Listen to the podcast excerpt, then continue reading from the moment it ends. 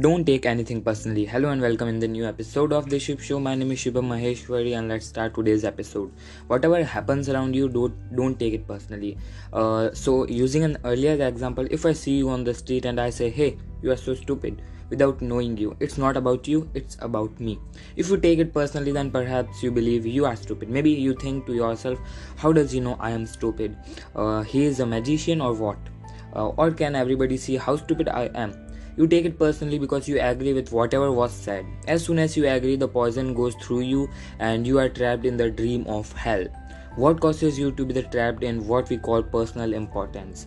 Personal importance or taking things personally is the maximum uh, expression of uh, selfishness, because we make the assumption that everything is about me.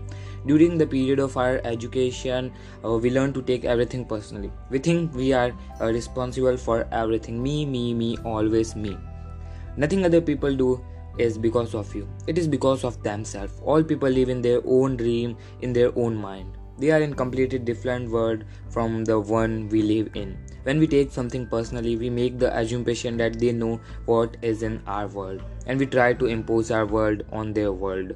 But even when a situation seems so personal, even if others insult you directly, it has nothing to do with you. What they say, what they do, and the opinion they give uh, are according to the agreement they have in their own mind. The point of view comes from all programming they received during uh, domestication. If someone gives you an opinion and say, hey, you look so fat, don't take it personally, because the truth is that this person is dealing with his or her own feelings, beliefs, and opinions. That person tried to send poison to you, and if you take it personally, then you take the poison and it becomes yours. Taking things personally makes you easy prey for these predictors, the black magicians. They can uh, hook you easily with one little opinion and feed you whatever poison they want, and because you take it personally, you eat it up. You eat all their emotional garbage and now it becomes your garbage. But if you do not take it personally, you are immune in the middle of hell. Immunity to poison, the middle of the hell, is the gift of this agreement. When you take things personally, uh, then you feel offended and your reaction is to defend your beliefs and create conflicts. You make something big out of something so little. Because you have the need to be right and make everybody else wrong, you also try hard to be right by giving them your own opinion. In the same way, whatever you feel and do is just a projection of your own personal dream, a reflection of your own uh, thoughts. What you say, what you do, and the opinion you have are according to the agreement you have made, and these opinions have nothing to do with me.